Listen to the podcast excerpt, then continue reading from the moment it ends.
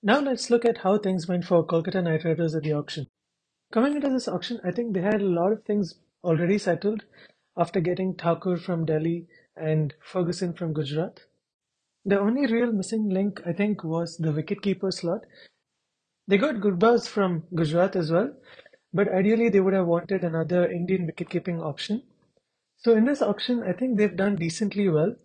They got N Jagadeesan at 90 lakhs, and given his current form, I think that's a very good buy at the top of the order.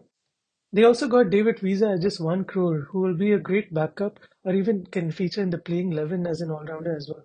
Apart from this, they also got Shakib Al Hasan and Litton Das, who are great buys, but their availability is still unknown for this IPL. Let's look at a probable playing 11 for the Kolkata Knight Riders to see how things have shaped up for them.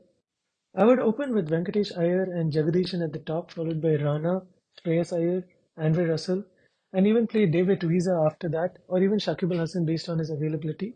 And then I would have Sunil Narayan, Shardul Thakur, Ferguson, Umesh Yadav, and Varun Chakravarthy.